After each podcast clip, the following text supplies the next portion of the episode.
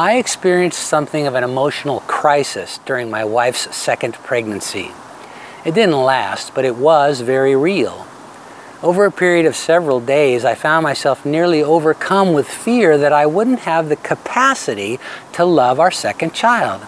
I think I knew better, but I imagined my love as a limited resource that had already been fully invested in our firstborn, and now I was afraid there would be nothing left to offer her sibling. But thankfully, it wasn't long before I discovered that parental love is not a zero sum game where someone can win only if someone else loses. It's as though something opens up in the hearts of moms and dads that taps into a limitless reservoir. And I've come to understand that that something is a gift from God that reflects how He loves all of us equally. Having completed his ministry to the crowds as well as his debates with the religious leaders, the 13th chapter of John's Gospel launches the section that reveals Jesus fully focused on the cross and preparing his disciples for what would follow.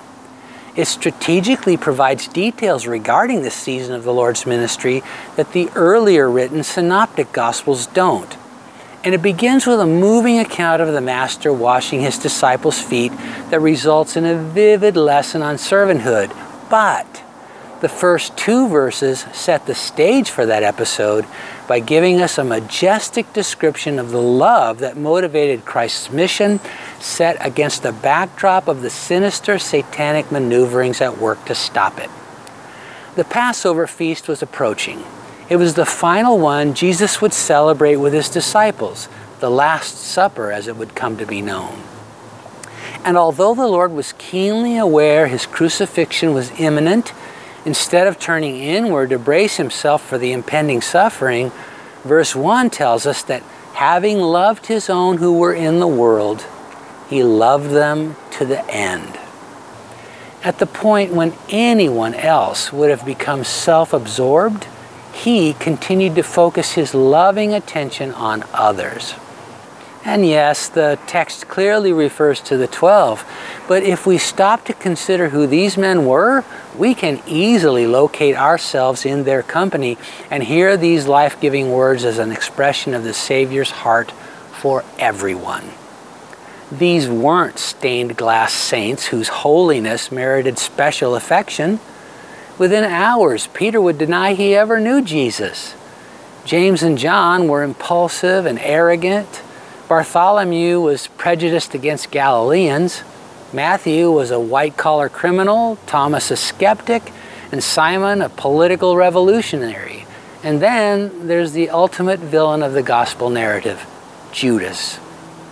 Verse 2 makes clear that among those Jesus would love to the end was a man who, by the time the Seder meal was served that evening, had already embraced a Satan inspired determination to betray him to the Jewish authorities.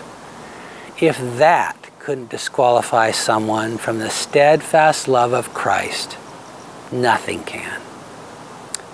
Even if our theology is better than this, Many of us subconsciously believe God's love is a limited resource, and He manages it by giving more or less of it to certain people based on the worthiness of their piety. But none of us deserve God's love. Romans 3:23 plainly states we've all sinned and fallen short of God's standards. And yet Romans 5:8 says God demonstrated his own love toward us in that while we were still sinners Christ died for us. His is a limitless love that envelops each of us equally in its embrace.